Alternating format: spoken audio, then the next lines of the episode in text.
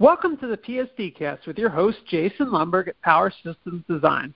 Now, in addition to connecting every device, vehicle, home, and city in a massive network, the Internet of Things presents a plum target for hackers, possibly the biggest and most tempting prize ever conceived for cyber criminals. And because everything is literally connected to everything, uh, the potential damage is limited only to the hacker's imagination. We've already seen hacked traffic lights, and every sort of consumer device has been hit at some point. But the real damage comes when hackers turn their attention to autonomous vehicles, which rely on the IoT and smooth communications to function properly and safely. Today's guest just wrote a blog on this very topic, and as the VP of IoT Embedded Solutions for Sectigo, Alan Grau spent a lot of time dealing with the potential threats of smart cities. Now, Alan, thanks for joining us. And you mentioned in your blog that there's already 2.3 billion connected devices deployed in smart cities, and that's 2.3 billion potential targets, and we're just in the early stages of the IoT. So the worst, as they say, is yet to come. So, apart from my intro, could you briefly summarize the emerging threats to smart cities? Yeah, Jason, I'd be happy to. So, as we look at smart cities, as you say, it really is early days. I mean, we're seeing a large number of connected devices, and you know they're they're presenting opportunities to optimize all sorts of operations. You know, everything from you know the traffic systems, the flow of traffic, the you know the management of utilities from you know, the electric grid to sewage, you know treatment processes, you know to building control systems. Everything's getting connected. You know, more and more devices are being brought online, but manufacturers are also in the early stages of really addressing cybersecurity for these devices. I mean, we're seeing improvements. It's not where it was five or ten years ago, where people were building devices with no consideration for security, but it's still not where it needs to be. You know, many of the devices being manufactured today still don't have strong, comprehensive security solutions built into them, making them easy targets for hackers. And you know, as you mentioned, there have already been some high-profile attacks, and there surely are more to come. Mm-hmm. So let's talk a little bit more about the malware threat specifically. We previously mentioned on the show how a hacker could use a smart refrigerator as a pathway into the smart home and cause all sorts of damage. So if we scale that up on a massive scale, what kind of damage could something like this do in a smart city, you know, where everything big and small is connected?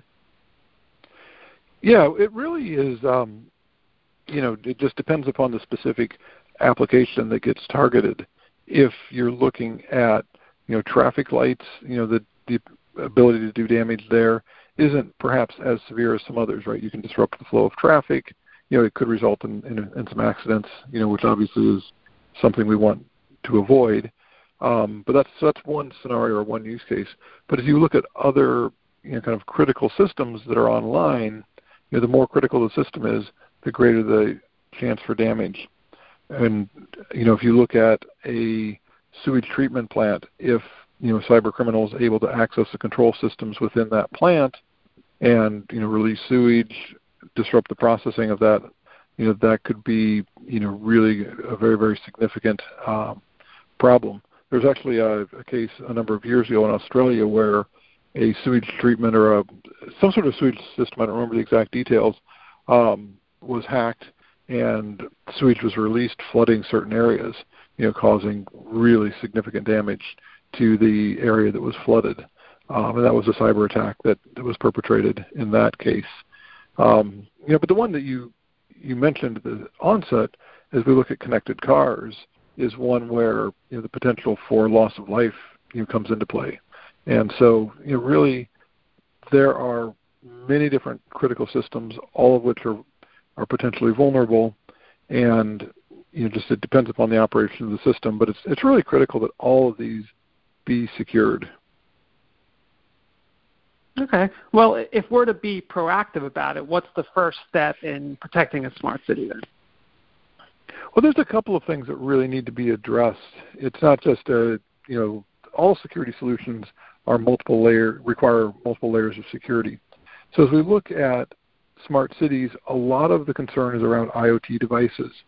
So as you as you look at those, you know they are computing elements in themselves, right? It's a, a device that is managed by or controlled by a small embedded computer that's built into the device. And those devices themselves have to have security built in. So the OEMs, the original equipment manufacturers, you know, the companies building the equipment need to ensure that high levels of security are built into the device. You know, and so we're talking about specialized devices here. So we can't just take Windows antivirus programs and run them on the device. They just won't run those sorts of programs. So you have to build specialized solutions into the device themselves to ensure they're protected from attacks. So it's you know, building in things like code signing and secure boot and secure firmware updates so that the device can validate that the firmware that it's running hasn't been manipulated or modified by a hacker. It's a matter of having you know, secure communication with strong authentication. So you, when you when we talk about secure communication, there's the the process of encrypting the data that's being transmitted, and that's one important element. But the authentication element is really important.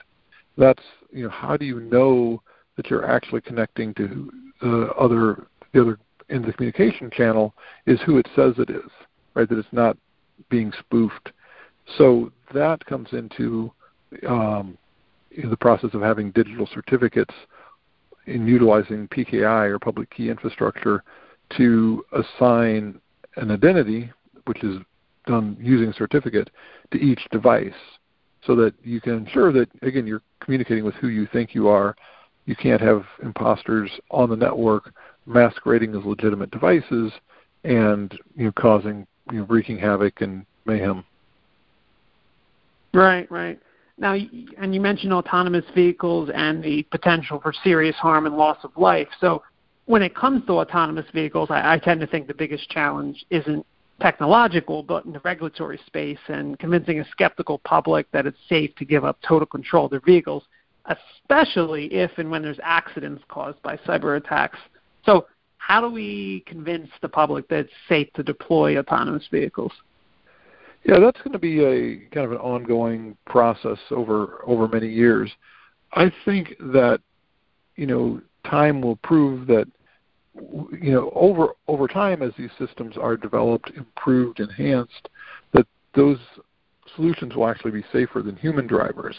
We're not I don't believe we're necessarily there today, but if you look at other um, you know other operations, there are many many places where computer operations are able to do you know kind of precise, repetitive um, tasks that require high attention to detail more effectively than humans are. I mean, laser eye surgery is largely a computerized process, for example, and you know, there are other examples like that.